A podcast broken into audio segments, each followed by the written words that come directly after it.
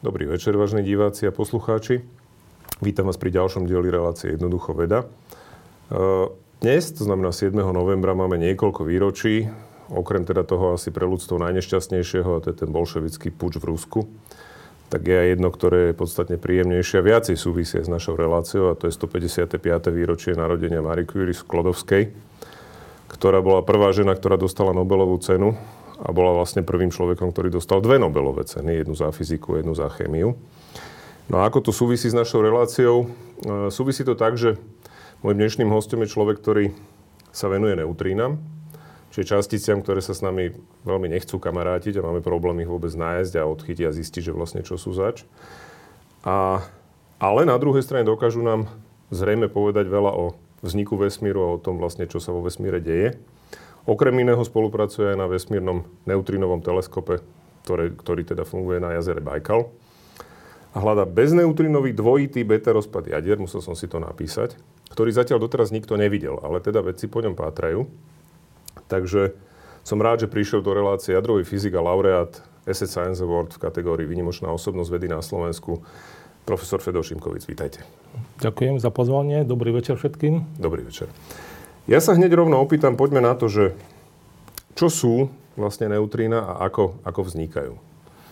Tak z čoho začať, hej? No, povedzme si, máme nejaký, máme nejakú teóriu, štandardný model, ktorý mm-hmm. dneska opisuje v podstate všetko, čo poznáme, aspoň do určitých energií, do tých energií, ktoré, na ktoré vieme urýchliť protóny v CERNe. Mm-hmm.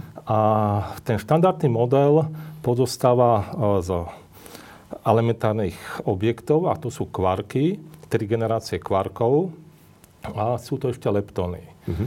Každé sú, máme, leptóny sú elektrón, ktorý všetci poznajú, ale sú aj ťažšie varianty, dvestokrát päť ťažší uh, myón uh-huh. a okolo, to je asi dvetisícsedemstokrát ťažší tau, tau leptón. Uh-huh. A to sú len hmotnostné analógy. A každý tento leptón má, oni majú elektrický náboj, a preto interagujú dobre s hmotou. Uh-huh. Ale majú partnera uh, v tom usporiadaní neutrína, elektronové, myóny a tau, ktoré vznikajú spolu s, s týmito leptoma, uh, leptonami uh, v reakciách, a tie nemajú elektrický náboj. Uh-huh. A tým je to výnimočná častica. Že nemá elektrický náboj a preto neinteraguje elektromagneticky. Takto, aby som ešte povedal nejaké základné veci, no, no. že máme štyri typy základných interakcií. Silné, ktoré držia atomové jadro do, pohromade, uh-huh. alebo protóny aj neutróny v jadrách. Potom máme elektromagnetickú interakciu, všetkým dobre známa, kvôli tomu máme atóm, elektróny sú viazané v atome. A potom máme slabé interakcie, ktoré sú zodpovedané za určité typy rozpadov týchto atomových jadier, uh-huh. pri ktorých vyletí neutríno, alebo v ktorých len participuje neutríno, uh-huh. a ten leptón. Hej? A potom sú ešte gravitačná interakcia. Pomer tých interakcií, čo je zaujímavé, asi dvadsať ku jednej, ku desať na minus sedem a ku desať na minus tridsaťštyri. Čiže vidieť si predstaviť, že... Čiže silné, slabé, silné, elektromagnetické slabé, slabé a gravitácie. Hej, čiže, mm-hmm. a to neutríno interaguje len slabo a elektromagneticky. Mm-hmm. A v tom je to... O, v tom je ten problém zistiť základné vlastnosti tejto častice. My, to je jediná častica, ktorej nepoznáme základné vlastnosti a je najrozšírenejšia vo vesmíre. OK. Uh, čiže, ale niečo o ňom predsa len už vieme teda. Áno, hej, vieme. Čiže vieme, že sú tri typy neutrín, uh-huh. tie, ktoré vstupujú do interakcií, ale potom sú ešte neutrína, ktoré sa šíria v priestore. Uh-huh. A to je dôsledok tej kvantovej mechaniky. Že môže nastať transformácia jednotlivých typov neutrín počas šírenia sa v priestore. Hovorí sa oni tomu, sa menia keď počas sa menia, toho letu, letu priestorom. Áno, hej. Čiže šíria sa len hmotné priestorom, ale potom, keď ich chceme znova zachytiť, už nemáme, keď sme mali na začiatku elektronové, už mm. máme zmes všetkých tých troch neutrín. Aha, čiže ono v podstate na začiatku vznikne možno jeden typ a oni postupne sa, nejaká časť sa ich ano. mení na, na rôzne typy. Okay, podľa a... tej reakcie my vieme konkrétne, ktoré vzniká. A ten rozdiel je čím daný? A... To je... Hovoríme generácie. Skúsme si to vysvetliť, že čo to znamená v tomto zmysle generácia. Lebo je, je to dané vekom, alebo je to dané nejak inými vlastnosťami?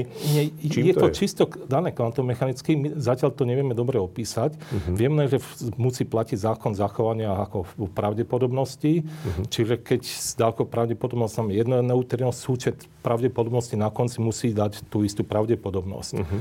A sú, je to matematicky dané, že sú také transformácie medzi tým jednotypov neutrín, ktoré vstupujú do interakcií uh-huh. a ktoré, ktoré sa šíria v priestore. Uh-huh. Čiže je to v podstate vyplýva to z toho modelu. Nie je to, že by sme to fyzicky zistili, ale je Ako to... My ne... to musíme namerať, aké sú tie parametre uh-huh. toho zmiešavania tých neutrín. My... Nemám na, na to zatiaľ teóriu. Uh-huh. Jasné. Čiže cieľom je v podstate zachytiť tie neutrína? Cieľom zistíte základné vlastnosti uh-huh. a tie základných vlastností napríklad nepoznáme hmotnosti neutrín. Uh-huh. My len vieme, že je to hmotná častica, pretože ten proces oscilácie neutrín, z neho jasne vyplýva, že je možný len, keď neutríno má hmotnosť. Uh-huh. A z tých meraní, tých oscilácií neutrín, vieme určený rozdiel kvadratov hmotnosti neutrín. Uh-huh. A máme dve také energetické škály, napríklad oscilácie neutrín od slnka ano. alebo z atmosféry. Jedna má malý rozdiel, rozdiel kvadratov a druhý veľký. Uh-huh. Ešte je zaujímavé, že nevieme... Čo to znamená? Ako urobiť to spektrum? Dať ten malý rozdiel hore alebo dole. Aha. A to má tiež ďalšie dôsledky. OK. Už som, celkom, už som celkom ďaleko teraz, ale teda dobre. Čiže jeden typ neutrín, ak som pochopil, vlastne vychádza zo slnka. Slnko je zdrojom. Takto, aby sme... Takže... Alebo kde je ten zdroj, hej? Hej. Čiže uh, zdroje neutrín je veľa zdrojov neutrín. Uh-huh. Podľa toho, akých typov. Uh-huh. Uh, Keď hovoríme o tom slnku, tak na slnku slnko svieti kvôli jadrovým reakciám. To povie povedal Hans Bethe, uh-huh. ešte keď bol v Tübingene a bola za to Nobelova cena, že zistil. Takže uh-huh. ako to dokázať? Uh-huh. Uh, on urobil model tých jadrových reakcií.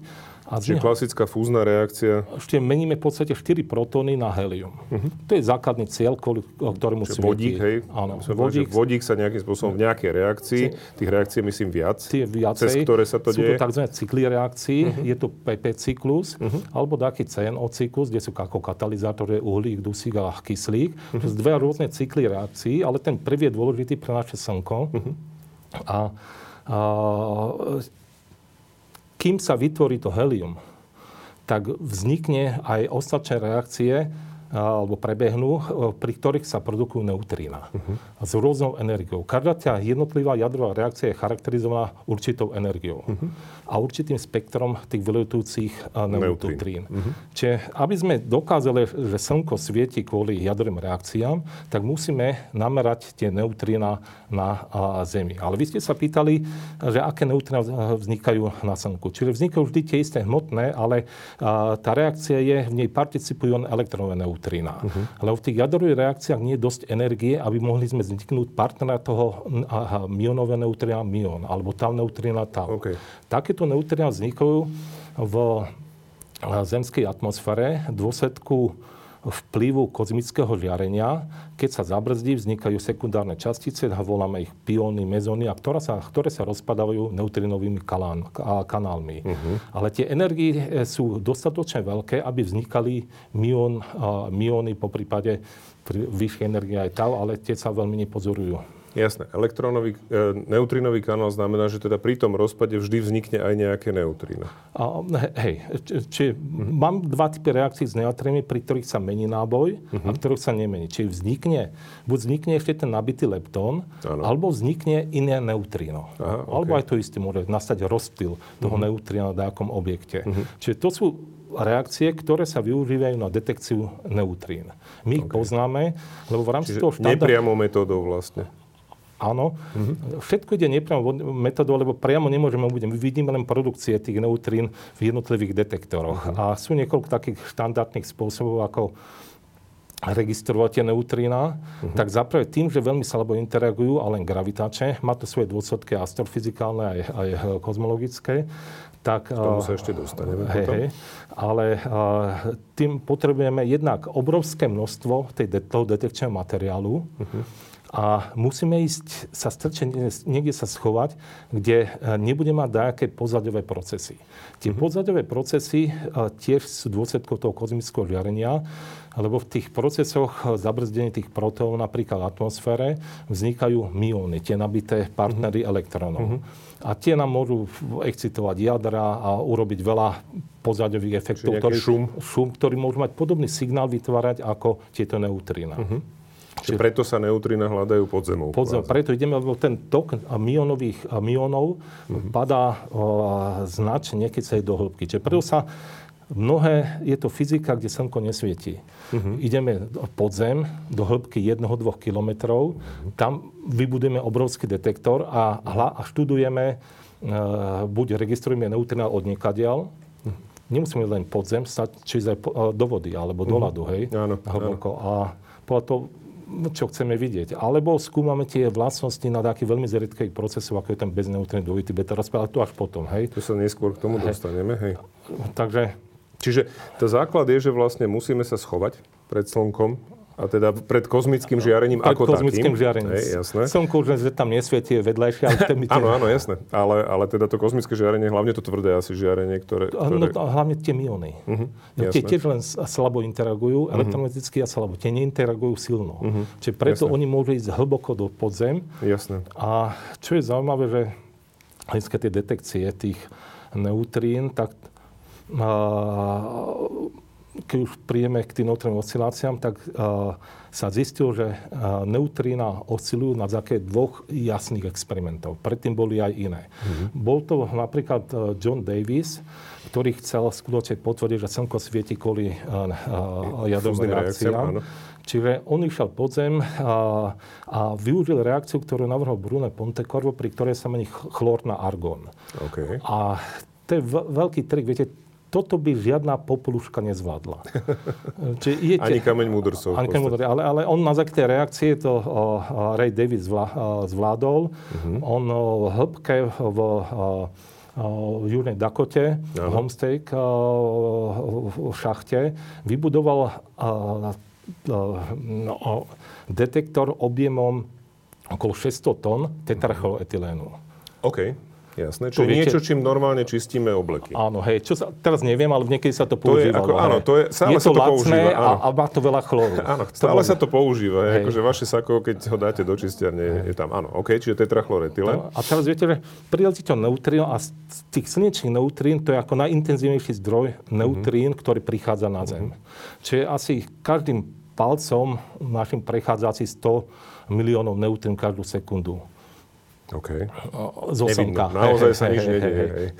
Tak to mm-hmm. pre nás sú neutrína všetky tieto objekty bodové častice. Sú potom ešte stringové teórie, kde mm-hmm. na bodové častice, či je menšie uh, ako rozmer, ako je desať minus sedemnásť a tak ďalej. V stránci stringových teórií desať minus tridsať piatu alebo koľkátu, to už neviem, hej. Ale jednoduchšie povedané, my sme v podstate pre neutrína priehľadní. Priehľadní. My sme, my len my... My pre ne neexistujeme, hej. skoro vôbec, hej. Áno, hej. Mhm, jasné.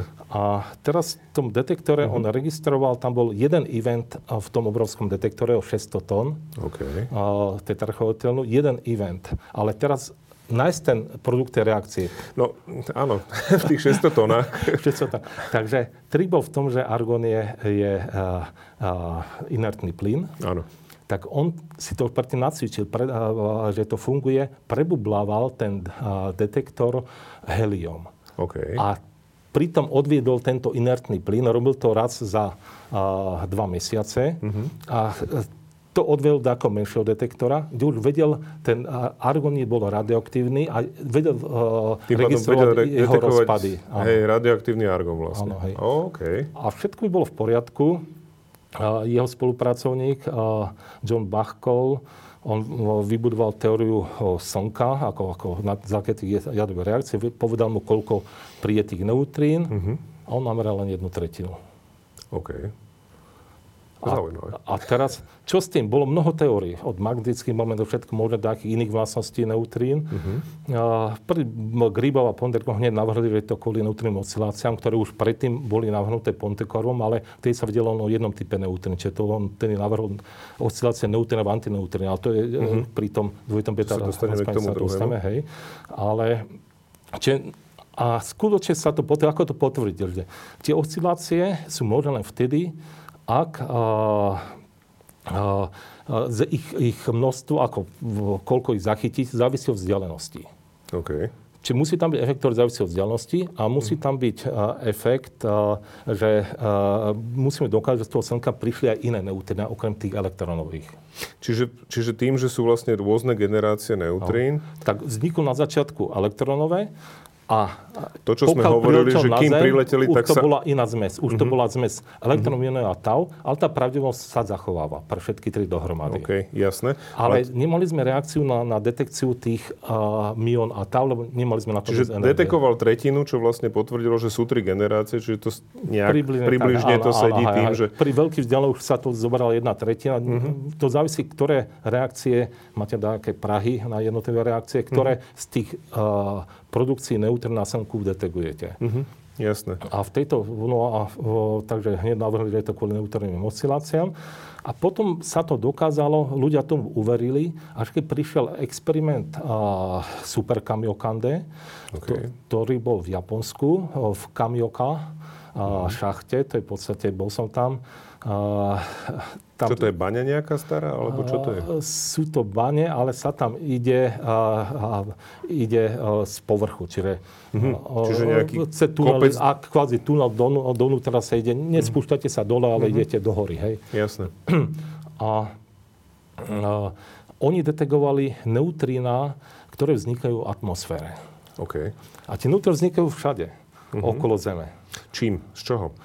Práve tým, že ten vysokoenergetický, napríklad zo Slnka ide uh, vietor protonov, uh-huh. ktorý sa zastaví tou našou atmosférou uh-huh. a vzniknú tie častice pri tých reakciách v odzreku silných interakcií. Protóny rozbijajú v podstate a, atómy atmosféry. Hej? Nie, oni keď nie, majú dosť energie, aby aj z tých zrážkách osačíme aj uh, elementný aj uh, vodík alebo hocičo, čo je v uh-huh. atmosfére, kyslík a tak dusík, aby vznikli uh, uh, napríklad pióny. Uh-huh. A pióny sa rozpadajú na leptóny. Uh-huh. A čiže tým vzniká neutrína. A čo je zaujímavé, že z tých reakcií vyplýva, že by mal pomer mionových a elektronových neutrín dva ku jednému. OK. Že viac vlastne vznikne v atmosfére tým, ako to, čo stihne priletieť do Slnka, povedzme. Uh, uh, nie.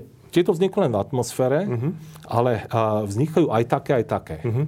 Na Jasne. Začiatku. Čiže keď na Slnku vznikali len elektronové, tu na atmosfére máme dosť aj energii, vzniknú mm-hmm. aj mionové a elektronové. Mm-hmm. A obidve chceme registrovať. Jasne. A tak vytvoril sa detektor asi s päťdesiat tisíc tonami čistej vody, okay. v hĺbke asi jeden kilometer, v Kamioke šachte. To som tuším videl niekde ten obrázok, že to je naozaj nádrž vlastne. Obrovská nádrž. A po obvode Uh-huh. Uh, sú foto, um, optické moduly, uh-huh. ktoré majú zbierať svetlo z tých sekundárnych reakcií, keď to neutrino zreaguje s tou čistou vodou uh-huh. o, o, v, v detektore. A čo vzniká? Uh, keď zni- idú tieto častice, sa pohybujú rýchlosťou, blízkou rýchlosti svetla, ale oni sa môžu pohybovať rýchlejšie, rýchlejšie svetla v tom prostredí tej vody. Uh-huh. Čiže vzniká tzv. Čerenkovské žiarenie, uh-huh. čo sú v podstate fotóny, taký kónus. Okay. A, a od neho svetlo sa registruje na stranách uh-huh. tých optických modulov. Uh-huh. A teraz oni vedia, keď vznikol o, mión... Ja od... sa len opýtam, to asi nie je veľmi viditeľné. Je to aj vlast, e, ľudským okom viditeľné, alebo je to tak slabé, že musia byť tie senzory silnejšie? Myslím, že je to slabé, hej. Uh-huh. A ono sa potom zosiluje, sú tam tieto že signály. Že to je nejaká hej, sumarizácia, hej. že sa, Viete, sa nejak sumarizuje. Ne, nepozeral som sa tam, neviem. Ale predpokladám, že je to takto. Je otázka, čo nápadne laika, že teda keď sa vytvorí nejaké svetlo, treba ho zosilniť. Je, musí sa to zosilovať. Musí sa to zosilovať, hej. Jasné. A teraz oni vidia, keď vznik, od mionov neutrínov vzniká mion. Uh-huh. A on je ťažký. Uh-huh. Čiže ten konus je taký správny. Okay. A, a keď vzniká elektrón od elektrónov neutrína, on je taký rozhádzaný. Čiže Aha. vedia identifikovať, či vzniklo elektrónov a mionové neutrína. Podľa tvaru toho podľa konusu tvaru, vedia konusu. povedať, že ktorý typ neutrína vlastne... Aj odkiaľ prišiel ešte vedia podľa toho smeru toho konusu. Aha, jasné. Čiže vedia, okay. či prišiel spo, a, z druhej strany Zeme, uh-huh. alebo z hora, Áno. s detektorom. Uh-huh. A jasné. sám zistil sa skutočne efekt, že tých, počet tých uh, neutrín ktoré sa zmenšil, je najviac závisí s diaľnosťou, v súvisí s diaľnosťou. Čiže napríklad sa veľmi, Paul sa určil, že napríklad nastala premena myonovo hlavne na tavné útrino, ktorú okay. nebolo možné tam detegovať. Aha. Čiže zistili, že to závisí od vzdialnosti, ako sa očakávalo. Uh-huh. Čiže to je prvý dôležitý dôkaz. Za to to bola tá prvá časť Nobelovej ceny, uh-huh. ktorú dostal pán a, Kajita. Okay. Tá Kajita-san, hej. Uh-huh. On v podstate už o, v tom prvom experimente, ktorý bol pred týmto, pred Super Kamiokande, videl taký signál o tom, ale ten pôvodný efekt, a, a, uh-huh. detektor študoval úplne niečo iné, rozpad protónu. Uh-huh. Až tento druhý bol venovaný a on na tých predošlých datách už hovorí, že vidí ten signál. Hej. A potom ten druhý experiment, čo dostal pán McDonald, Arch McDonald, uh-huh. to bolo v Kanade, v podzemnom laboratórii a z hĺbky asi dvoch kilometrov. Uh-huh. Oni uh, mali detektor uh, zaplnený ťažkou vodou, deutériom. Okay.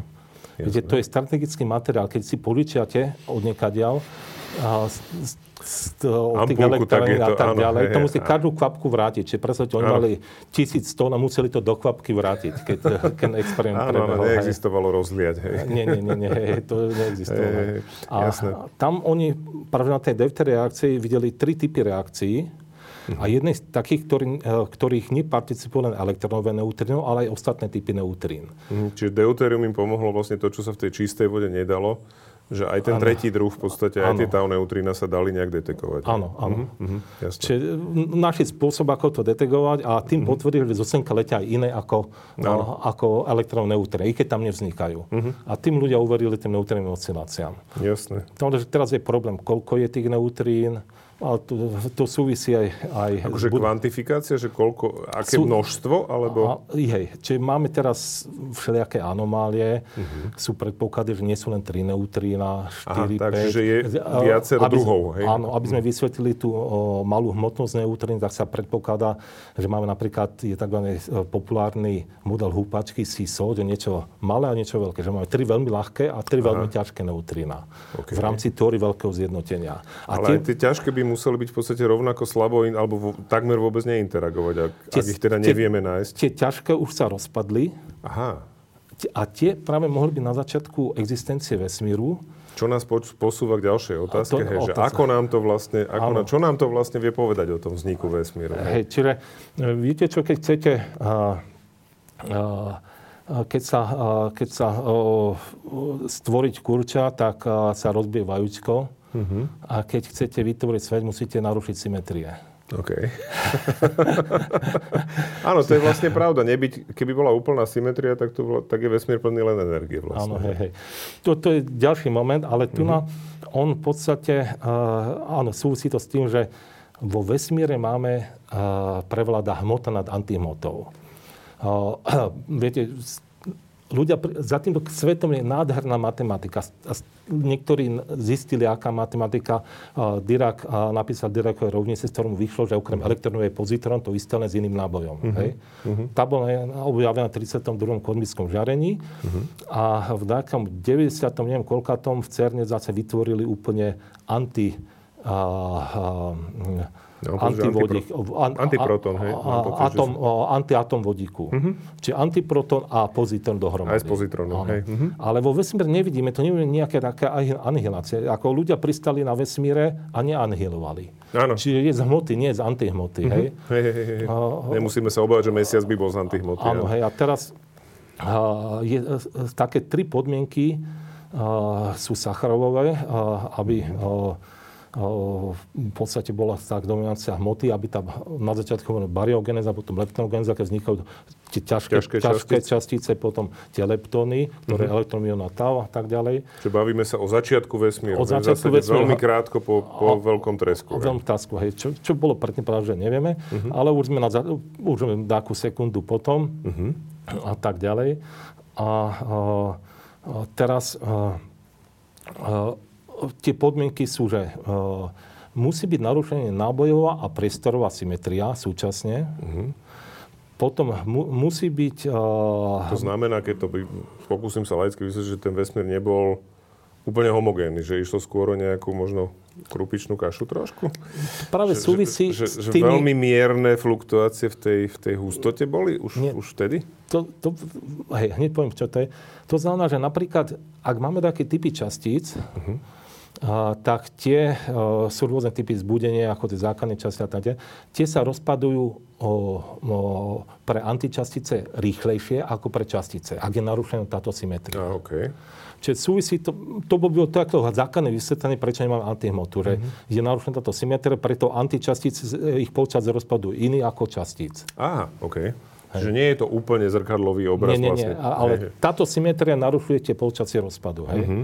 Rozumiem. A potom máme aha, ďalší predpoklad bol, že neplatí zákon zachovania Bornova čísla, čo znamená, že proton je nestabilná častica. Uh-huh. A, a aj sa prv sa hľadá signatúra rozpadu protonu. A tretie, uh-huh. že sme mimo rovnovážneho stavu, čo znamená, keď sa vesmír expanduje, čo aj sme. To boli tri Sacharove podmienky. To je ten istý, ktorý bol dizident, hey, a ktorý participoval to... v tom atomovom projekte. To je ten Andrej Sacharov, hej. Ktorého cenu udeľujú dnes áno. v podstate ľuďom tiež podobným, podobného razenia, ako bol on, ale nie pre fyziku, ale pre ľudské práva. Hej. Áno, hej, hej. hej, hej jasné. Čo si v Gorkom odsedel nejakú dobu. Tak, tak, tak, tak, tak. V tom režime, ktorý vznikol, bohužiaľ, teda dnes aj pred x rokmi, hej. Jasné.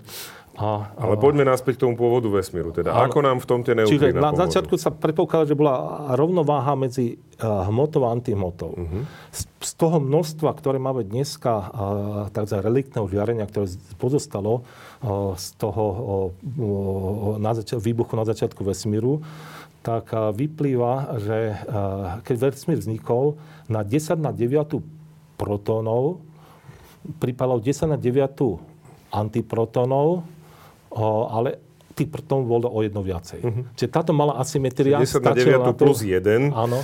Hej. Stačilo na to, aby dneska sme mali uh, len hmotu a nie antihmotu. Uh-huh. Jasné, čiže tam prebehla nejaká obrovská anihilácia v nejakom momente. Áno, hej, hej. A z toho je tá, to je to toho, toho je tá energia, ktorá je to reliktné žiarenie, ktoré dnes má dva kelviny alebo koľko. Nejako tak. Ne, tak. Pravda, že kelvinov, bolo by krajšie, keby sme vedeli dokázať aj neutrónové reliktné žiarenie. Uh-huh. Koz, hej, kozmické, kozmik, neutrón, kozmický mikrový background. A na to nemáme technológie ešte. Tých neutrín je najviac. Tých je aha, okay. tristoštyridsať a, v jednom centimetrom kubickom. Či z dôvodu toho, že teda tak čiže obrovské ka- množstvo... Čiže u nás sú tie tristoštyridsať centimetrov kubíckých sú tie neutrína ešte z toho... Z toho, uh, z toho v podstate, z, tej ča- z toho času tej anihilácie, hej? Tej áno, hej, hej, hej. Mhm.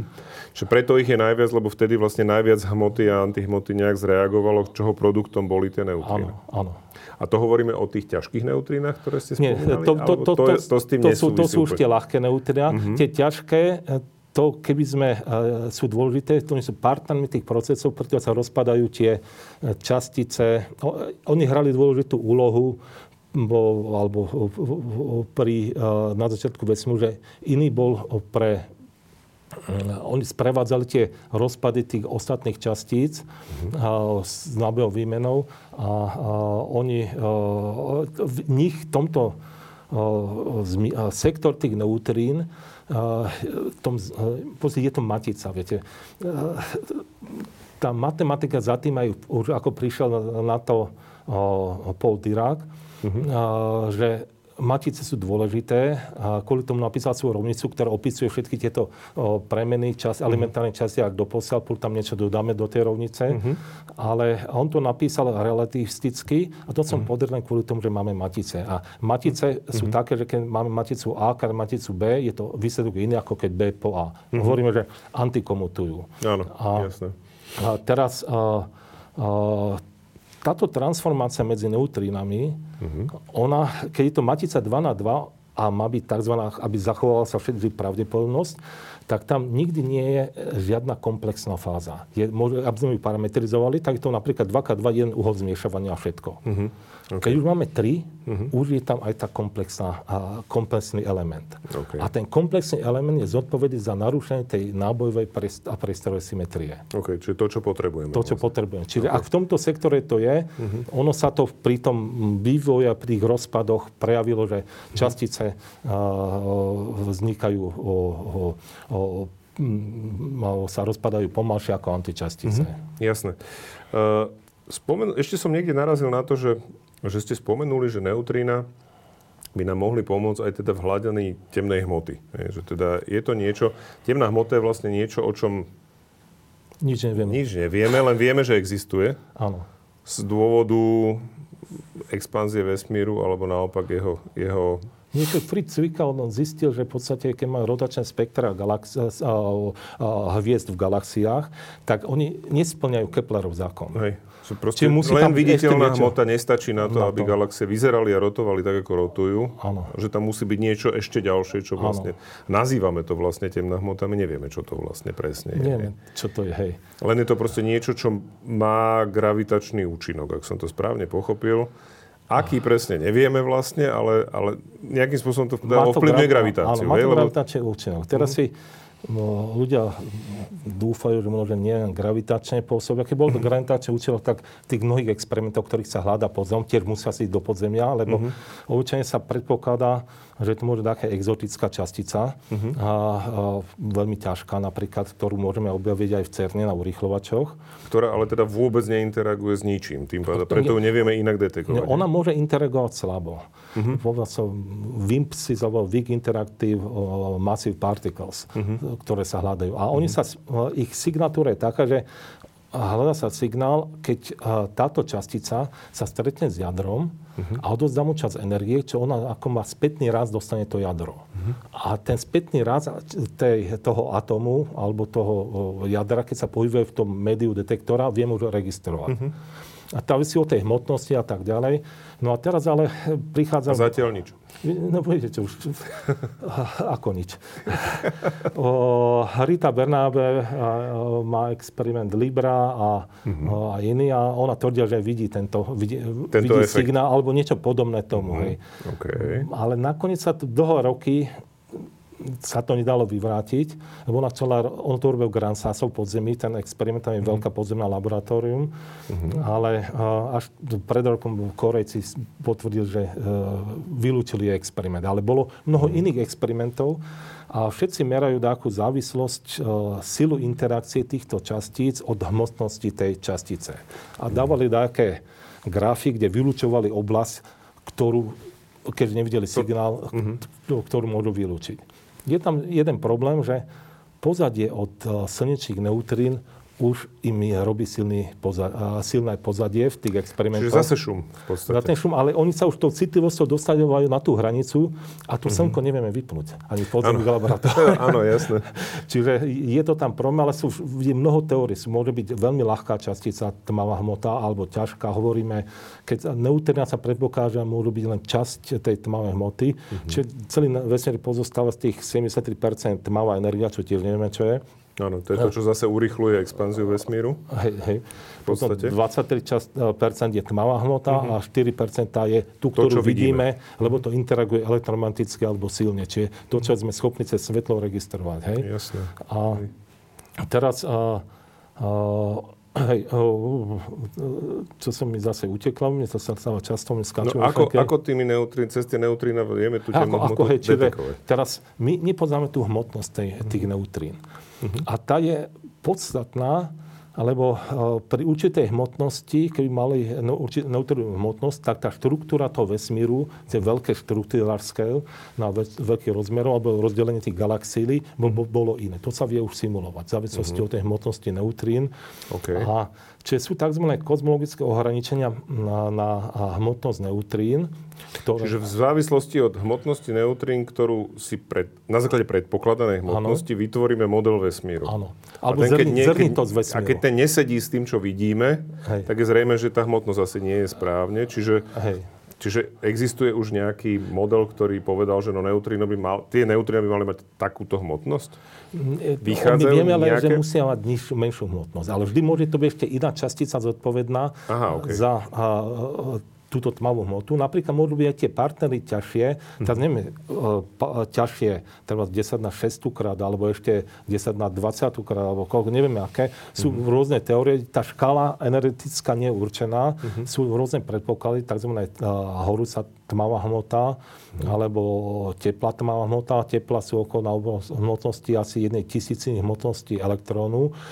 Tie nerelativistické tie majú hmotnosť po prípade menšiu ako desať na mínus sedem hmotnosti elektrónu. Mm-hmm. Tak tu sú veľmi, také ohraničenie, hej, mm-hmm. skutočne veľmi malé. A preto je problém, že v tom štandardnom modeli, ako bol vybudovaný, mm-hmm. hmotnosť neutrín je nulová, aha. ale sa predpokladá, že existuje uh, vyššia energetická škála, mm-hmm. a na tej energetickej škáli, škála je zodpovedná za generáciu hmotnosti neutrín. A to môžeme mm-hmm. v takých iných teóriách. Okay. A to sme, sa nazývajú tie teórie efektívne teórie, alebo takéto. Mm-hmm. Sú tam také, uh, nebudem zaťahovať do uh, detailov, lebo to by som sa zamotal, hej. Ale uh, uh, teraz, a tiež nevieme, uh, unikum je to, že v tom štandardnom modeli máme tzv., to je teória pola. Uh-huh. Častice opisujú cez uh, polia, hej. Uh, máme rôzne typy polí a tak ďalej. A teraz ale dokonca oni majú, da, hovoríme, chirálnosť, či môžu byť ľavotočivé alebo pravotočivé. Uh-huh. Elektróny, kvarky, máme ľavotočivé, pravotočivé, uh-huh. spojené majú, s takými grupami a tak ďalej. No, ale neutróna tam máme na ľavotočivé. Aha. A teraz čo urobiť? Môžeme rozšíriť uh, ten štandardný model, aby sme mali takzvanú ľavo-pravú symetriu. Ano. A máme aj ľavotočivé, pravotočivé. Tie pravotočivé, to sú tie ťažké neutrína. A okej, okay. Jasné. Čiže tam sa to nejak zase prepája. Hej. Hej, hej. Ale môžeme, čo je zaujímavé, generovať hmotnosť neutrín inakšie ako je ostatní chce tú borskú časticu. Čiže neutrína, mm-hmm. borskou časticou nevysvetľujeme hmotnosť neutrín. OK. I keď veľká sláva a tak ďalej, okay. je skutočne veľká, veľká vec, že skutočne sa skompletizoval štandardný model, objavil sa Higgs, mm-hmm. ale hmotnosť neutrín zatiaľ nie je vysvetlená. Mm-hmm. Ani vďaka, ani vďaka Higgsovmu bozovu. Ani vďaka Higgsovmu bozovu. Mm-hmm. A tam je tá možnosť, že keď je neutrín, môže byť sama sebe antičasticou. Tak témy v rámci tej matematického formalizmu, ktoré dobre funguje, ktoré vieme vygenerovať tzv. Hmotnosť uh-huh. len s tými ľavými poliami. Len okay. pretože je to neutrálna častica. Uh-huh. A nemá náboj týmto. Nemá náboj. A, a keď taký, niečo tam také existuje v tej teórii, tak ono potom hovorí, že ten proces bez neutrínov dvojitého beta rozpadu musí existovať. OK. A dostávame sa, a k, tomu, dostávame k, tomu, sa... K, tomu, naozaj k tomu bezneutrinovému beta rozpadu. A teraz som zvedavý, že ako to vysvetlíme. Hej, hej, čiže... A, keď jadro a, zmení svoj stav a vznikne jadro s nábojom o jeden o, väčší, mm-hmm. to jadro, mm-hmm. a z jadra vyletia elektrón a neutrino, tomu hovoríme beta rozpad. OK. Dobre. Jadra sú nestabilné, ono idú týmto cestou, pretože je to energeticky pre nich výhodné. Mm-hmm. Okay. Čiže máme nejaké jadra, ako beta stabilitu, vieme, ktoré ako sa rozpadajú, závisí to od toho, nakoľko je silne viazané a tak ďalej. Hej. Od určitej veľkosti majú jadra všeobecne tendenciu sa rozpadať. Je? To povieme úplne základnú vec. Je, že... Takto. Keď to zoberieme, máme tzv. Ľuďom je to blízke, poznám, čo sú reaktory, ťažké jadra uh-huh. a ľahké jadra. Uh-huh. Ľahké jadra, tie horia, lebo je pre nich výhodnejšie sa dostať do stavu blízkom železu, uh-huh. ako sa menia štyri protóny na helium. Hej. To, to, čo je vlastne to je tá evolúcia hviezd. Áno. A tá evolúcia... V... Čiže to je tá fúzia, povedzme, hej, keď to, to tak to je tá fúzia. Jadrová fúzia. Hej. A potom má veľmi ťažké jadrá. To sú tie, ktoré vzniknú, keď to slnko skončí svoju púť. Uh-huh. A keď je desaťkrát ťažšie ako naše... A, Na, naše slnko, uh-huh. tá hviezda, ano. Tak môže vytvoriť aj napríklad neutrónová hviezda alebo o, niečo takého. Čierna diera, a vznikne supernova. Tá supernova, hej. A v tej supernova, pri výbuchu supernova vznikajú tie ťažké elementy uh-huh. ako urán, tórium a tak ďalej, ktoré používame v reaktoroch. Uh-huh. Ale tieto sú nestabilné, čiže tam sa hovorí, že počet a, a väzba energia na jeden nukleón. A to železo je najstabilnejšie. Čiže z dvoch strán sa môžu dostať jadra k tomu, k tomu železu. železu hej. Hej, buď zo spodu, ako tie ťažké, alebo z vrchu tie ľahké. Hej, keď pozerám na Mendelovú tabuľku, treba, hej, teraz, hej, hej. tak je to vlastne z obidvoch strán na tom železe, lebo tam, tam je to presne to, že s ním sa vlastne ono by potrebovalo už viac energie na, na fúziu, ako dokáže vygenerovať tá fúzia. Áno. Preto je tak stabilné vlastne, že ono, už tam sa tá fúzia zastaví. No, tak som, v tých hviezdach teda, tak som to pochopil, hej, že teda o tom to je. Hej. Jasné, dobre. Ale, ale či tam uh, vznik No, pardon, som vás prerušil. Nie, poď. Že môžem, pri tých rozpade tých ťažkých jadier uh-huh. vznikajú tzv. Antineutrína. Okay. A pri tých ľahkých, tie sprevádzajú tie reakcie, musíte meniť tá, počet proto, protonov v jadre. Hej. Uh-huh. Čiže keď idete k železu z ťažších elementov, tak znižujete počet protonov. protonov Môže, môžete závisí koľko, koľko neutrónov, ale relatívny pomer. Uh-huh. Ale to atomové číslo Z, aké je, tak to sa mení. Uh-huh. Raz rastie mnešie. A pri tých ľahších vznikajú neutrína zo slnka a pri tých ťažkých antineutrína. Okay. Najprv boli detekované antineutrína od reaktora, uh-huh. keď boli pozorované. Ja to som nepovedal, že v podstate zaslúži si to pán Pauli. On mm-hmm. bol ten, ktorý zachránil renome zákona, zákona zachovania energie a uhlového momentu, okay. ktorý povedal, že keď, keď namrali v obyčajnom tom beta rozpade, nám vychádza, ten elektrón zaregistrovali mm-hmm. a keď vychádza jedna častica z toho, tak čakali, že bude mať určenú energiu, fixovanú. Mm-hmm. Ale ono mal spojiť tú energiu. Mm-hmm. Tak smyslne neplatí zákon zachovania energie, aj tá, niektorí velikáni. Uh-huh. A on nenapísal o tom článok. Uh-huh. On uh, poslal list z Zürichu do Tübingenu. Áno, áno, hej. Sám tam nešiel tridsiateho decembra devätnásťstotridsať roku. OK. A, a to... A, ne, a, A nešiel tam, lebo? Nešiel tam, lebo boli dôležité veci, sa rozviedol, bol tam veľký ban v Zürichu. Čiže mm-hmm. to sú jasne dôležitejšie dôležitejšie veci. veci Tie neutrina ešte neboli také dôležité. A ah. vtedy. On dokonca tvrdil, že urobil zlú vec, že no, on si myslel, že nebudú nikdy objavené. Že on by nemal niečo navrhnúť. Popísal, ale v zásade samozrejme nikto ich vtedy nevedel objavil, detekovať. Ne? Hej, on mm. povedal, že nikto ani nebu- ne- ne- ne- neobjaví. Mm-hmm. Ale... Že to je tak zvláštna častica, že to sa ani vlastne nebude dať asi. Tak slabo interaguje, už to vedel tak odhadnúť. Mm-hmm. A, tak, tak on... ten ples vyzeral do, dôležitejšie. No tak hej, hej, hej. A ešte keď bol rozvedený, o to viac. Fyzika počká. Jasné. Ale čiže... o dvadsaťšesť rokov neskôr a Reinec a, a Kovan, uh-huh. Reinec bol ešte živý, tak on dostal Nobelovú cenu za to, on prvý pozoroval neutrína od reaktora. Uh-huh. Jasné. Čiže, Čiže to bol ako ten dôležitý zdroj. Uh-huh. Okrem toho slnka máme ešte, môžeme vytvoriť zdroje reaktorov, hej. Uh-huh. Môžeme okrem tých atmosféry, odkiaľ nám priletajú, uh-huh. môžeme vytvoriť silné zdroje od reaktorov. To hlavne, keď sme blízko, všetko intenzita padá jedna lomeno er kvadrát. Áno. A potom ešte vieme generovať neutrónové zväzky na urýchľovačoch. A, okay. a rovnakým spôsobom, ako sa zabrzdia tie protóny v atmosfére, uh-huh. tak strelia tie urýchlené protóny do terčíka a vytvárajú sekundárne častice a potom ide uh-huh. zväzky neutrín. Uh-huh. Jasné. Čiže to, to sa vie. A teraz k tomu beta rozpadu. Čiže keď máme beta rozpad, tak uh, môže nás prečo by mohla stať uh, dva za sebou idúce beta rozpady. Uh-huh. Tak ale ukazuje sa, že mnohí asi päťdesiat jadrových systém, keď to nie je možné, v dôsledku zákonu zachovania energie, uh-huh. pretože uh, existuje tzv. Párna sila v jadrách, hovorí, že párno-párne jadra sú stabilnejšie ako nepárno-nepárne. Uh-huh. Okay. Tak jediný... Čo znamená párno-párne jadro? Párno-párne jadro znamená, že párny počet protonov a párny počet neutrónov. A okej, okay, jasné. Hej. Rozumiem. Ja, nepárno-párne je to isté. Hej, teda nepárny, nepárny počet nepárny, toho a toho. Hej, hej. Lebo oni, dva protóny sa môžu viazať, dva neutróny sa viazať uh-huh. silno, hej, áno, v tom jadre. Uh-huh. A preto jediný otvorený kanál so zmenou náboja o dva. Uh-huh. Jasné. A to je ten dvojitý beta rozpad, ktorý uh-huh. je možný. Uh-huh. Čiže jeho musí sprevádzať, okrem o, to, čo o, keď bereme ako dvojnásobok beta rozpadu, dva vyletené, ale, a, dva vyletené elektróny uh-huh. a dva a, vyletené a, a, dva neutróny, ktoré vyletia, hej, antineutróny. Uh-huh. Takže tento proces je v súlade so štandardným modelom. To bol pozorovaný prvýkrát v osemdesiatom siedmom roku, počas rozpadu desať na osemnásť devätnásť rokov, už vieme pre desať izotopov alebo tak ďalej. Uh-huh.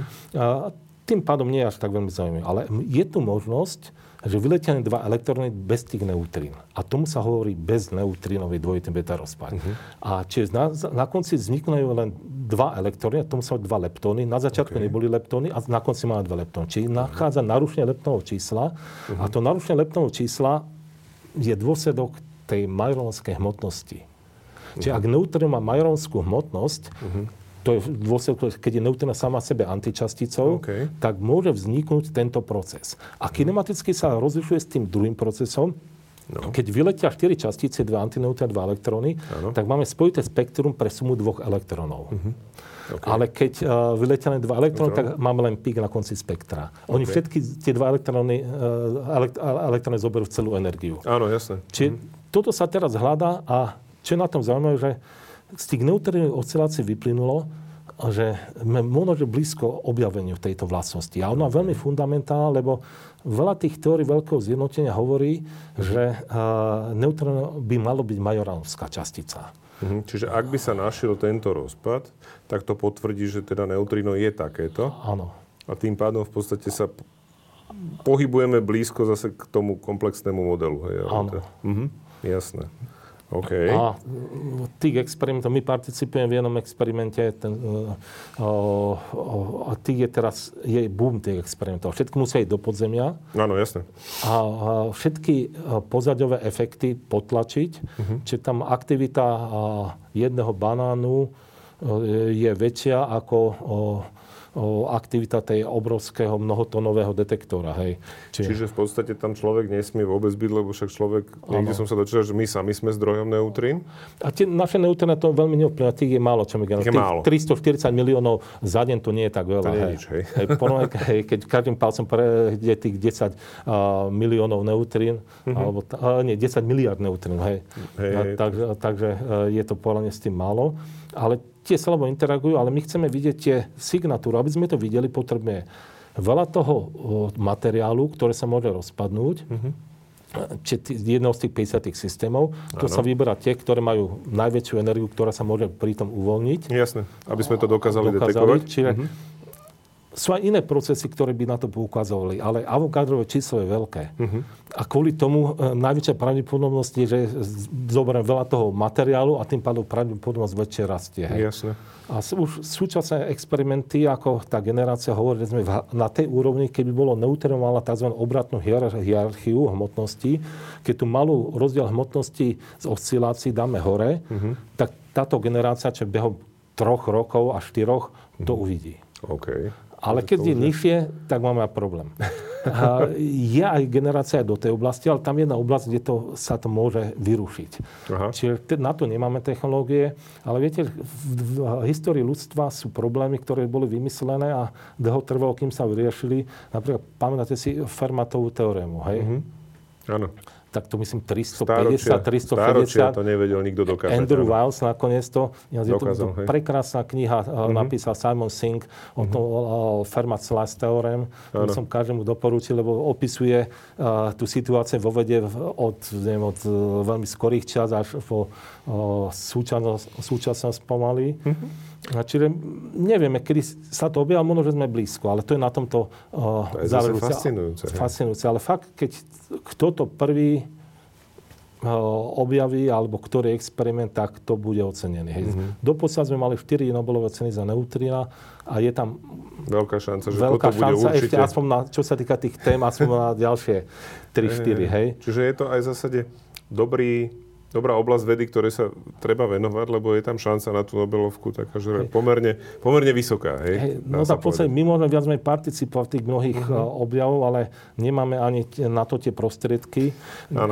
Nemáme ani tú expertízu, ani ten know-how. Ba neby boli, ale to je asi hej, tak všetko. Hej, hej ale, uh-huh. ale zase, čo je znamená na tejto, tá možnosť, že neutrino môže byť sama sebe antičasticou, uh-huh. bola navrhnutá už v tridsiatom siedmom roku.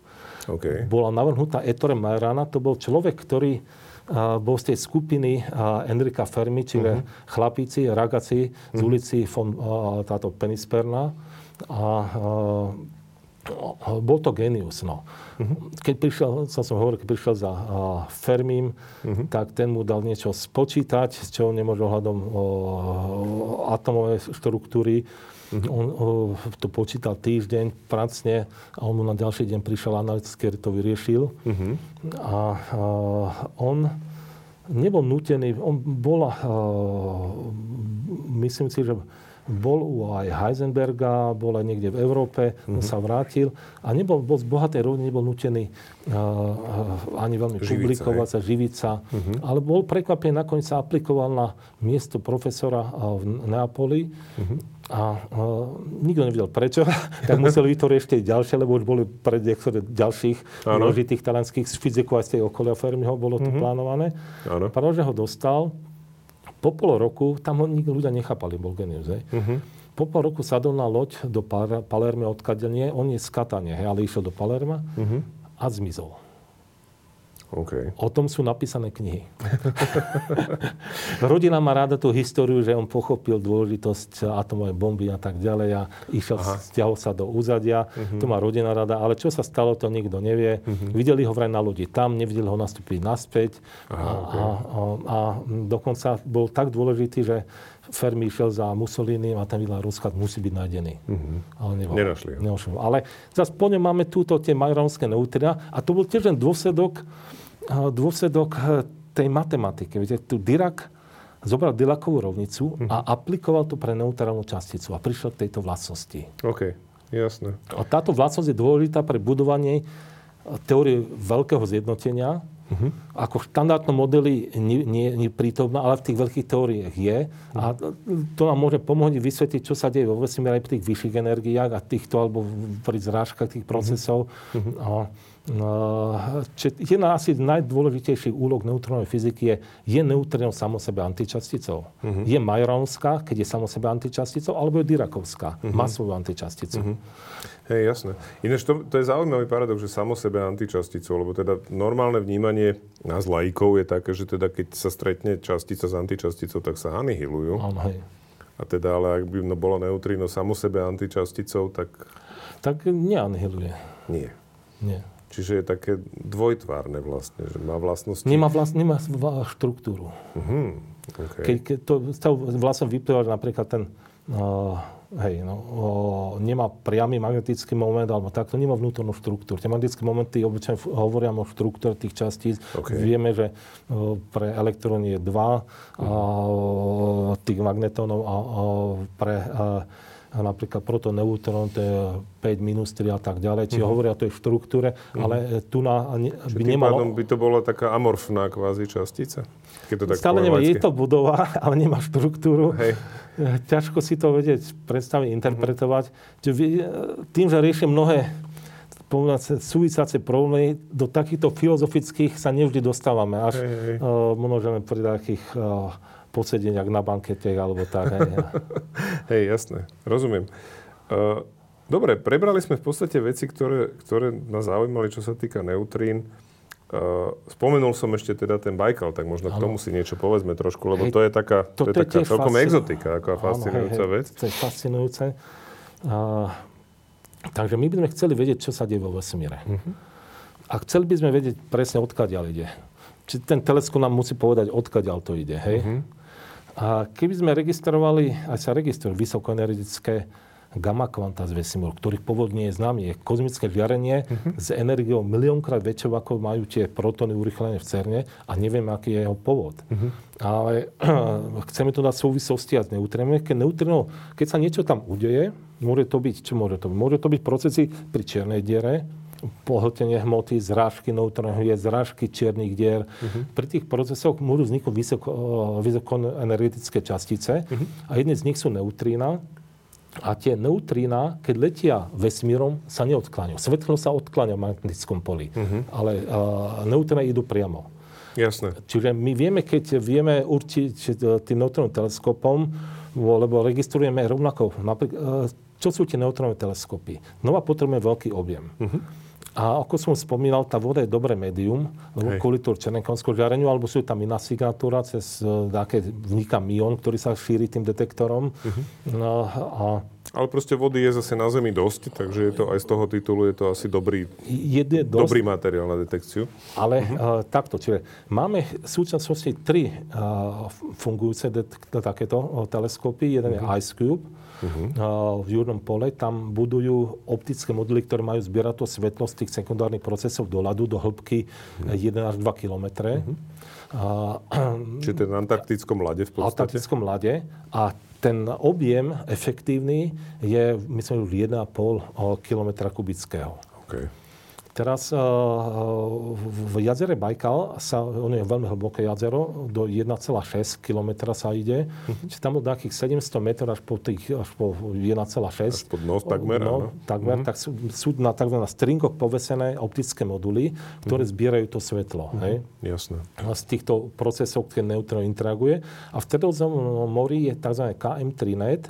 Uh, no, to je ká em tri net, kilometr kubický sieť. Sú dva detektory. Jeden je pri uh, pobreží Marseille alebo Toulouse, uh-huh. uh, Arka, a druhý, kde je veľmi husto, sú tie stringy urobené. Uh-huh. Uh, tým pomôžu vysokoenergické uh, aj atmosférické žiarenie študovať uh-huh. a oscilácie neutrín z nich. A potom je Arka, ktorá je v hĺbke až tri kilometre pri uh, uh-huh. Sicílii. Á, ah, OK. Jasne. Čiže my participujeme aj s tým, už aj s tým ká em tri net, ale uh, hlavne naše práca bola daná, uh, s, uh, ktoré bolo robené s Bajkalským neutrónovým teleskopom. Všetci majú svoju výhodu. Mm-hmm. Čistá voda je v Bajkali, čiže lepšie zbiera to svetlo. Ale nemôže ísť do také hĺbky. Áno, nie je to zase hej. hej. Čiže... Ale to ľad je tiež aj nie tak už dobré médium. Mm-hmm. A, a tým rozptyl toho svetla vzniká, potom neviem presne, odkiaľ to priletelo mm-hmm. a tak ďalej. Všetko má výhody a nevýhody. Mm-hmm. Tam v súčasnosti má asi nula celá päť kilometra kubického má bajkalský experiment, efektívny okay, objem. Jasné, čiže v porovnaní s tými troma, alebo... Nie, ten má ešte menší, to je najväčší na severnej pologuli. Mm-hmm. Na južnom pologuli je Ice Cube, jeden celá päť. Mm-hmm. Ice Cube už detegoval neutrína vysokoenergické astrofyzikálneho pôvodu, čiže mimo mm-hmm. našej uh, galaxie. Okay. Viete, teraz ma napovedal, že sme preskočili, sme zabudli aj potom na výbuch supernovy. Aspoň potom krátko, ak môžem. Alebo teraz. Nech to, vložme to do toho. Nech, no, nech výbuch supernovy, čiže... Keď vieme dokázať, že Slnko svieti jadrovým reakciám, chceli sme, by sme dokázať, uh-huh. že uh, rozumieme evolúcii hviezd. Uh-huh. Čiže keď je Slnko oh, hviezda ako desaťkrát ťažšie ako Slnko, môže nastať výbuch supernovy. Uh-huh. A to nastalo v osemdesiatom siedmom roku. Tak neskoro. V podstate. Čo, na poslednýkrát. Uh-huh. Čo o tom vieme. Uh-huh. A nasol to aj skorej. Výbuchy supernovy napríklad pozorovali popisane, čínský, Číňania, číňania a potom uh-huh. Tycho de Brahe a Kepler v Prahe. Uh-huh. Hej, hej. Čiže čo to znamená výbuch supernovy? Znamená, že zrazu na oblohe sa objaví uh, niečo jasnejšie ako slnko. Ani keby nové, vzniklo, uh, nové slnko vzniklo na oblohe uh-huh. a, a svieti pár mesiacov. Uh-huh. A uh, v tom procese a evolúcie hviezd stále vznikajú ťažšie a ťažšie elementy uh-huh. a zrazu nastane gravitačný kolaps a dôsledkom gravitačného kolapsu môžu, môžu o, o, protóny spolu s elektrónom vytvárať neutróny a to neutrón môže uletieť, ktoré je produktom pri reakcie. Tejto produkcii. Pri tejto produkcii. Uh-huh. Jasné. A pri... Že už keď sa neutrónový plyn vytvára, povedzme, ktorý, z ktorého sú zložené neutrónové hviezdy, čiže ano. Nie je to úplne vždy len, keď kolabuje hviezda do čiernej diery, ale už pri tvorbe neutrónovej hviezdy môžu unikať neutrína. Hej? Čierna diera vzniká príliš hmotnejšia by musela tak, byť. Hej, hej, hej, hej. Jasné. Ale keď vzniká neutrónová hviezda, tak vtedy... Uh, to ten základný proces a uh-huh. tej reakcie, na ktorej vznikajú tie neutróny v tej neutrónovej hviezde. Uh-huh. A neutrón môže uletieť preč a zobrať veľkú časť energie so sebou. Uh-huh. Ten proces prebieha krátko, niekoľko, desať sekúnd alebo koľko. Uh-huh. A počas tohto výbuchu vznikne desať na päťdesiatsedem neutrín. OK. Trošku viac, než nám lieta cez ten palec. to, to je fakt. Tieto čísla neviem. No, to, to sa ťažko vyjadruje. My nemáme na to, na to nemáme predstavivosť. Nemám predstavu. Neviem, či mám predstavu na tom, že naša a, galaxia obsahuje sto miliárd hviezd a že máme sto miliárd galaxií. Hej. To, čo poznáme. Neviem, ano. ako, ako, hej. Ale ano. Toto, čo vybuchlo, nebolo v našej galaxii, uh-huh. trošku vedľa, ano. A zo vzdialenosti stosedemdesiat tisíc svetelných rokov. Uh-huh. Okay. A vtedy a, prileteli tie neutrína boli zaregistrované v troch podzemných laboratóriách v tých detektoroch, ktorí chceli niečo iné pozorovať. Mm-hmm, jasné. A, a tak to, že to neboli, to neboli neutrína z ocenka, boli jasné, pretože mali väčšiu energiu. Mm-hmm. Hej. A čiže takto zaregistrovali, myslím, že 20 päť neutrín v troch podzemných laboratóriách. A, a, z tých desať na päťdesiatsedem. Áno, ktoré z tej vzdialenosti... Nebudeme rátať, aký je to, koľko je to percent. My sme sa dostali desať na mínus päťdesiatšesť asi niekde. Hej. Jasné. Hej. Čiže, ale priletel to k nám. Ale teda podarilo sa to zachytiť, čo je zase úspech. Hej. Podarilo sa zachytiť. Uh-huh. A e, pán Košiba za to dostal Nobelovú cenu, hej, alebo prvý, ktorý o tom informoval.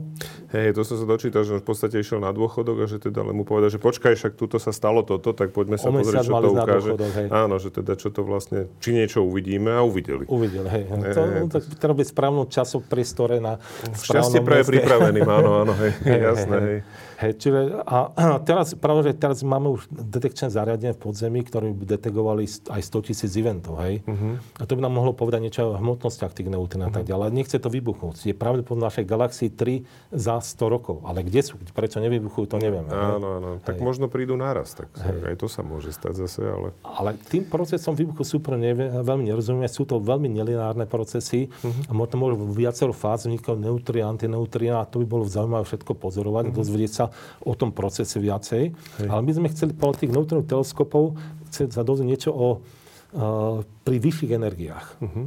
Keď sa skutočne zradia dáke tie objekty, alebo keď tá akrécia tej hmoty, alebo takéto sa vystrejú dáke uh-huh. spršky časti do vesmíru uh-huh. v dôsledku toho to padania do tej čiernej diery. Tak uh-huh. takto uh, ten iScoop detektor už pozoroval v dvetisícosemnástom uh-huh. o, z akčnej galaktického jadra, čo je v podstate čierna diera, ano. Pozoroval neutrína. Uh-huh. A, a, alebo, myslím, jedno alebo pár neutrín. Uh-huh.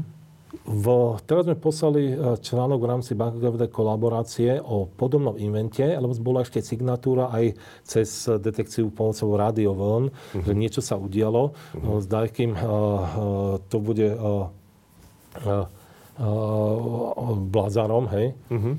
Takže uvidíme, ako to dopadne, ale prvé eventy už také sú. Takže aby sme mali viacej tých eventov, potrebujeme a z väčšej vzdialenosti potrebujeme väčší objem, hej. Čiže v zásade je problém v tom, že je malá vzorka ešte malá na vzorka, základe hej. toho, aby sa dalo určiť viacej, viacej vecí. Áno, aby to bolo presne. Ale už boli veľká vec, že už boli zaregistrované neutrína mimo našej galaxie. Uh-huh. Hej, jasné. Čiže vyššie, a, a, vyš, vyššou energiou, tým pádom... Hej, čiže neutrína nám vedia povedať dokázané, čo sa robí na Slnku, uh-huh. evolúciu hviezd, súvisia s tým, čo bolo na začiatku vesmíru, uh-huh. alebo ako, prečo sme tu my, hej. Uh-huh. Neutrína nám môžu povedať, čo je tam ďalekom vesmír, v hĺbkach ďalekom vesmíru sa a, tvorí. Neutrína nám napríklad môžu povedať, čo je v hĺbkach našej Zeme. Uh-huh. To sa registrujú tzv. Geoneutrína v tých podzemných laboratóriách. Uh-huh. Čiže to, čo zase lieta z opačnej strany v podstate. Nie, nie, my nevieme, čo je ako rozloženie hmoty v našej Zeme. Okay. Tam môžu byť také, sú tzv. Ťažké elementy, uránové uh-huh. a tóriové rozpadové rady. Uh-huh. A podľa tie sa rozpadajú a tie dajú veľmi podstatné teplo pre našu planetu. Uh-huh. Okolo na úrovni tridsať až päťdesiat teravatov. Uh-huh. Čiže na úrovni tridsať až päťdesiat tisíc jadrových reaktorov. Keď berme ten je, jeden, jeden, gigawatt. jeden gigawattový ako, ako hej, základ. Ako áno, základ, jasné. hej. Čo plus, sú v podstate dosť veľké. Už jeden gigawatt je veľký. Však hej, normálne veľký, nejaké hej. štyristopäťdesiat alebo päťsto megawatt v podstate. Čiže no tie naše máme v Orersku typu to štyristoštyridsať, mm-hmm. hej. Ale toto je jeden megawatt, hej. Áno. A teraz... A, a, Čiže to je aj zdroj toho, čo zrejme udržiava... Keby táto energia nešla zo Zeme, tak my zamrzneme. Mm-hmm. Ľudstvo už vyrobilo päťsto O, o jadrových reaktorov. Uh-huh. Hej. Takže zase sme rádovo tisíckrát menej, alebo teda skoro, skoro aj stokrát, stokrát menej minimálne. Hej. Hej. Čiže ja neviem, keď no stále je ten balans, musíme nájsť, ale to je, život na Zemi je rezonans. My sme v určitej diapazóne, keď to funguje a nejako nie, hej. Áno, áno. Ale Uh, tieto neutrína nám vedia povedať uh, nie len o tom, čo je v Zemi. Dokonca je nový experiment Dune, ktorý má cieľu tam študovať ten uh, nábojový uh, priestorové symetrie uh-huh. v neutrínových osciláciách.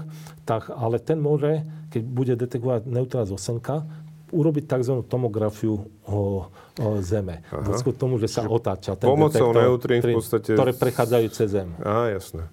Ale zistíš, to... čo sa stane s tými neutrínami zo Slnka, keď prejdú Zemou, hej? Hej, hej. Uh-huh, jasné. Ale jedno dôležité, som povedal, čo sa týka detekcie neutrín, zabudol povedať, že nemám technologicky veľmi uh, neutrenia z toho pozadia, lebo majú malú energiu. En- uh-huh. Účinný prírez, to je znamená pravdepodobnosť záchytu, rastie s kvadratom energie. Uh-huh.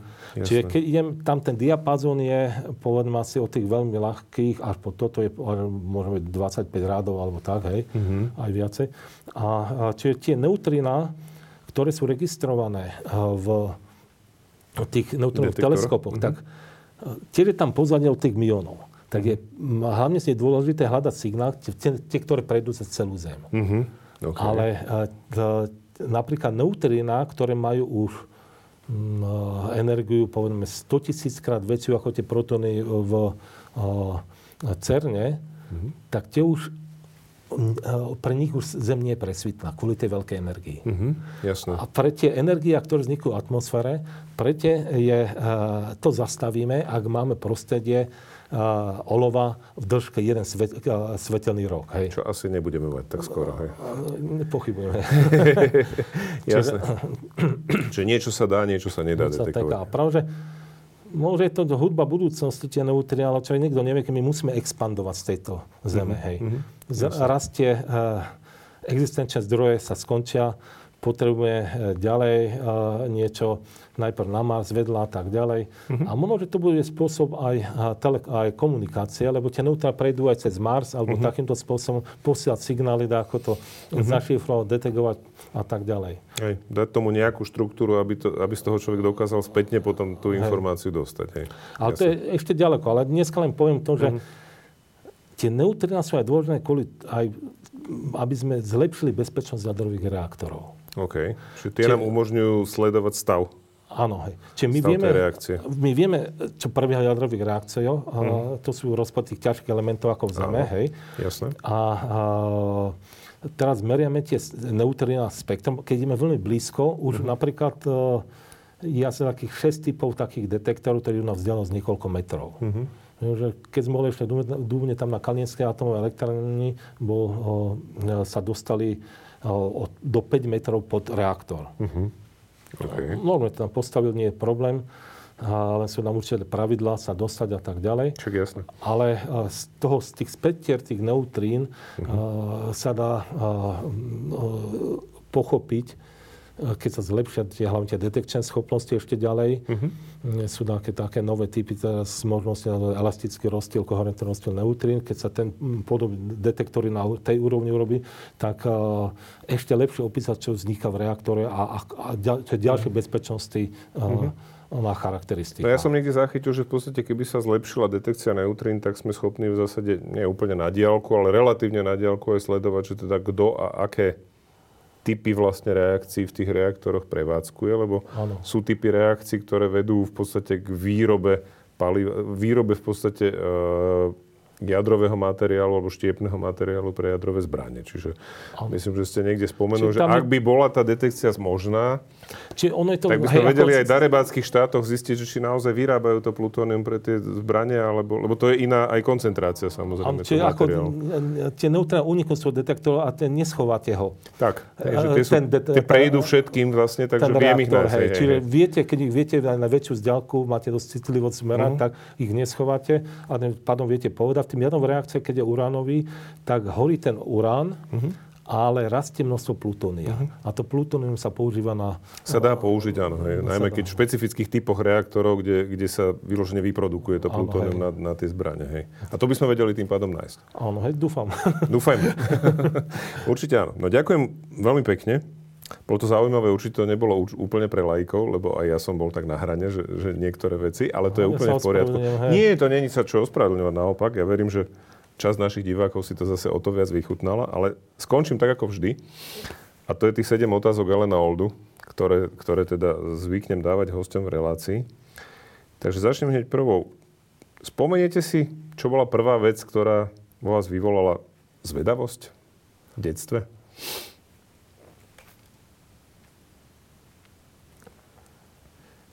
Tak hlboko som sa do detstva nedostal, neviem povedať, že by som vedel. Stále som bol zvedavý, ako to je prirodzená ľudská vlastnosť. Mm-hmm. Bolo toho priveľa na to, aby sa dala jedna možno vypichnúť. Uh, neviem, že by jedna, alebo čo by ma tak najviac upútalo, mm-hmm. ale uh, väčšinou to boli, človek bral to automaticky tie hry a cez tie hry mm-hmm. takým spôsobom vznikala ten záujem, alebo... Mm-hmm. Jasné. Isaac Newton povedal, ak dovidím ďalej, je to preto, že stojím na pleciach titánov. Na čich pleciach stojíte vy? No na pleciach uh, poznatkov ľudstva. Viete, to prostredie je dôležité, v tom sa mm-hmm. nachádzate, aj kam sa dostanete. Mm-hmm. Ja som mal to šťastie, že som sa dostal aj do, bol som v Dubne, ale pre mňa dôležité bola tá, ten pobyt v Tübingene. Mm-hmm. Tam som sa stretol celou medzinárodnou plejadou veľkých aj ľudí a tak ďalej. Mal som s nimi možnosť s nimi komunikovať. Uh-huh. Aj urobili sme aj spoločné publikácie. Čiže ja by som povedal, že som mal šťastie stretnúť vzácnych ľudí uh-huh. a diskutovať s nimi a, a, a robiť spoločné projekty. To človeka posúva určite ďalej. Hej. Ktorú časť výskumu si najviac užívate? Oh, viete, ťažko povedať. To je zložitý proces, ten výskum. Uh-huh. Ja som zistil, že mňa neúspechy motivujú. OK. Hej, viete, keď niečo nejde, tak musíte nájsť príčinu, prečo to nejde. A pritom sa vždy objaví niečo, niečo zaujímavé ešte. Hej. Človek sa vďaka úspechom viac naučí, ako keď sa mu niečo podarí a nevie úplne presne prečo. Hej. Hej, hej, hej. Uh-huh. OK. Takže... Asi v tom, hej. Čo by ste chceli naozaj do hĺbky pochopiť? Čo by som chcel pochopiť? Nemusí to byť len vedecká vec. Hovoríme úplne všeobecne. Ja viem, ja viem že ja, ako mal som učiteľa Vlado Černý uh-huh. na fakulte, on ešte hovoril, že sú veci, ktoré nikdy nepochopíme. Uh-huh. Napríklad, prečo sa, keď ma rozpadajú aj radioaktivita, prečo sa toto rozpadne, toto nie. On to funguje štatisticky. Uh-huh. Čiže ja neviem, či mám mať ambíciu nájsť tomu vysvetlenie a pochopiť to, uh-huh. ale, alebo to akceptovať, že je to tak. Uh-huh. A, čiže to vždy, vždy mám nejaké, no, ako by som povedal, a, a, a, niektoré sa idú ešte pochybnosti uh-huh. nad nejakými vecami. A, uh-huh. m, že by som konkrétne čo chcel pochopiť? Ja by som chcel pochopiť, čo to znamená tento život. Mm-hmm. Zmysel života. Nie, zmysel života chápem. Okay. Zmysel života je pre mňa niekoho aj vychovať, mm-hmm. niečo za po sebe zanechať, mm-hmm. hodnotné a tak ďalej. Mm-hmm. Ale čo je to život? Mm-hmm. Čo je to tento časopriestor? OK. Ja, ne, viete, keď som mladší, som sa dával také otázky, tak prišiel na mňa taký strach. Hej. Mm-hmm. Teraz už to neberiem ako nejaký strach, beriem to ako nejakú hranicu, ale mm-hmm. viem, že... A ne, neviem, ako s tým začať, alebo... Uh-huh. A sme tu jednoducho, a prečo ano. Sme tu, uh-huh. prečo sme tu teraz a tak ďalej. Prečo sme tu takto? Takto, prečo je za týmto svetom taká matematika, uh-huh. a krásna, hej. Prečo platia práve tieto pravidlá? Pravidlá, prečo máme tieto fyzikálne zákony, uh-huh. a nie inakšie. No, v skutočne človek sa... Je to fantastické, že niektoré veci sú takto namodelované. Hľadáte nejakú chybu v tom a nie je v tom chyba. Uh-huh. Hej. A pritom, keby nejaká bola, tak v zásade tu ani nemôžeme byť. Áno, hej. Niek- pri niektorých špecifických e, veciach určite. Áno. Mhm. Jasné.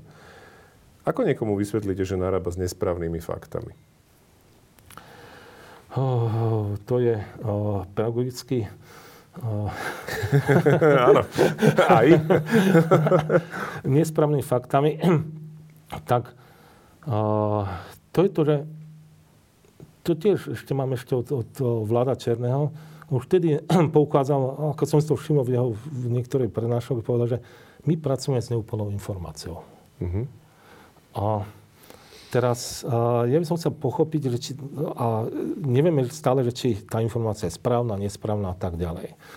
No ale sú nejaké hodnoty, z ktorých by som chcel vychádzať pri, pri klasifikácii niečoho alebo tak ďalej. Mm-hmm. Takže jednak by som sa spýtal, že na podstatu, odkiaľ, na zdroj tých informácií, mm-hmm. odkiaľ je, alebo prečo je to presvedčenie, mm-hmm. on prišiel k tomu, niekto mu dákom bere takú osobnosť, ktorá mu to tvrdí mm-hmm. do hlavy a mm-hmm. takýmto spôsobom, ale ja by som sa vždy zamyslel a hľadal kontraargumenty, že je to inakšie. Čiže ja by som sa snažil presvedčiť ho na základe kontraargumentov, aby sa zamyslel nad tým, čo tvrdí. Mm-hmm. Jasné. Čo vám dáva seba dôveru? Seba dôvera. Tak uh, ja verím ľudstvo. Prečo by som mal v seba veriť? Ako, ja som súčasťou, ale ja môžem, uh, seba dôvera je vtedy, keď uh, viete niečo, alebo uh, máte tú schopnosti porovnaní s druhými, ktorí to nevedia, alebo uh-huh. do tej miery, hej. Uh-huh. Jasné. Tak tá seba dôvera hovorí, že keď je, pôjdem ja, urobím to lepšie, alebo hej. Uh-huh. Jasné. A, alebo prenesiem to nižšie, ale m, keď ja nepoznám dobre to prostredie, tak ani uh-huh. tá seba dôvera nie je až taká dobrá. Uh-huh. Jasné. Dobre, a posledná. Čo myslíte, že treba urobiť, aby sa na Slovensku viac ľudí nadchlo pre vedu?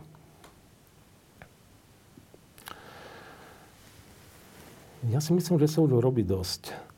A ten proces začal a myslím, že ľudia sa o to zaujímajú. Jednak aj tá pandémia vyvolá ten záujem o vedu. Potom je tu, vaše relácie sú tu.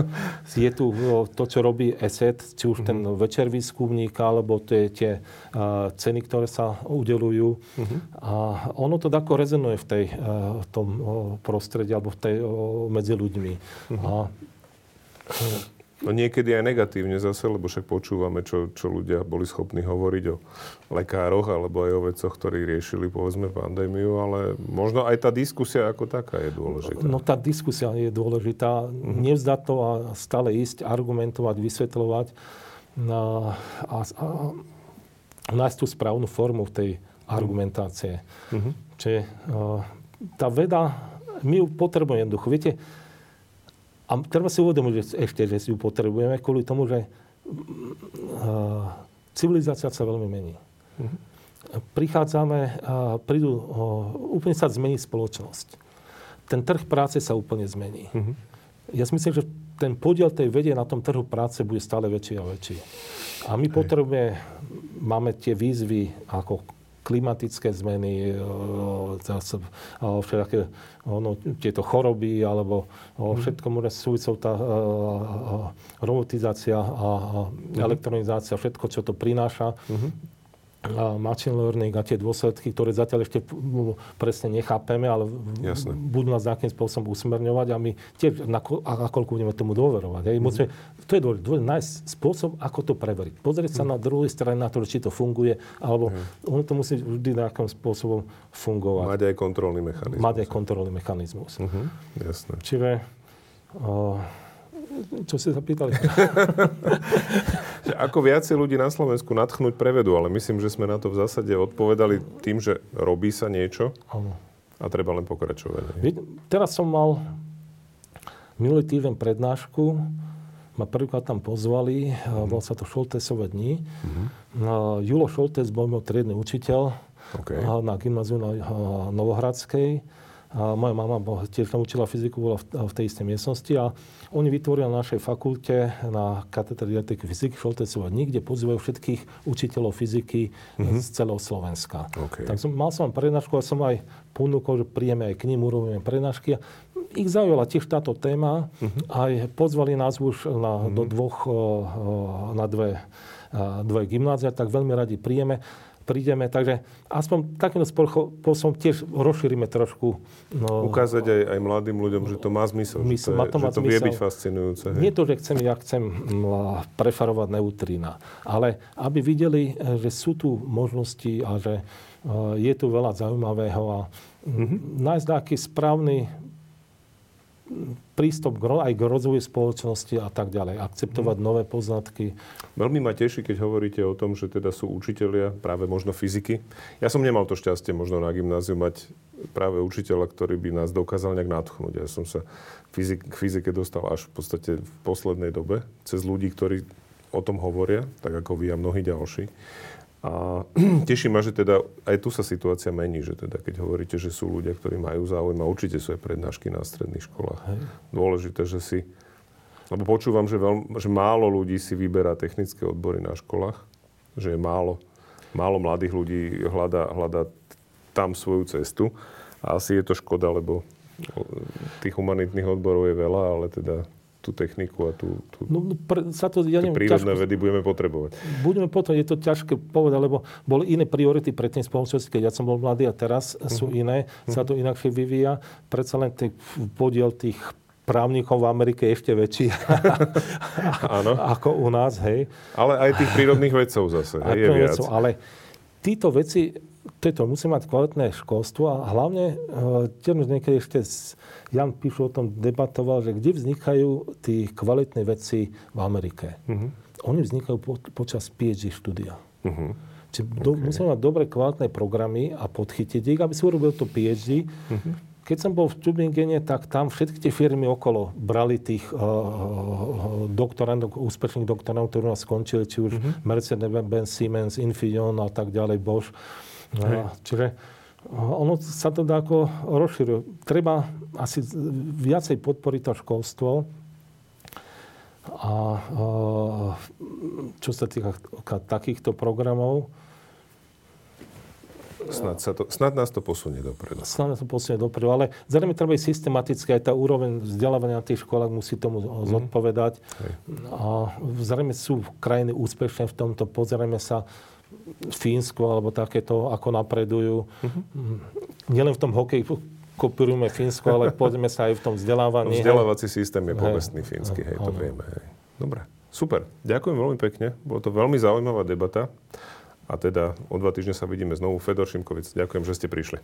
Ďakujem veľmi pekne za pozvanie a dobrý večer všetkým ešte raz. Pekný večer ešte. Pekný večer.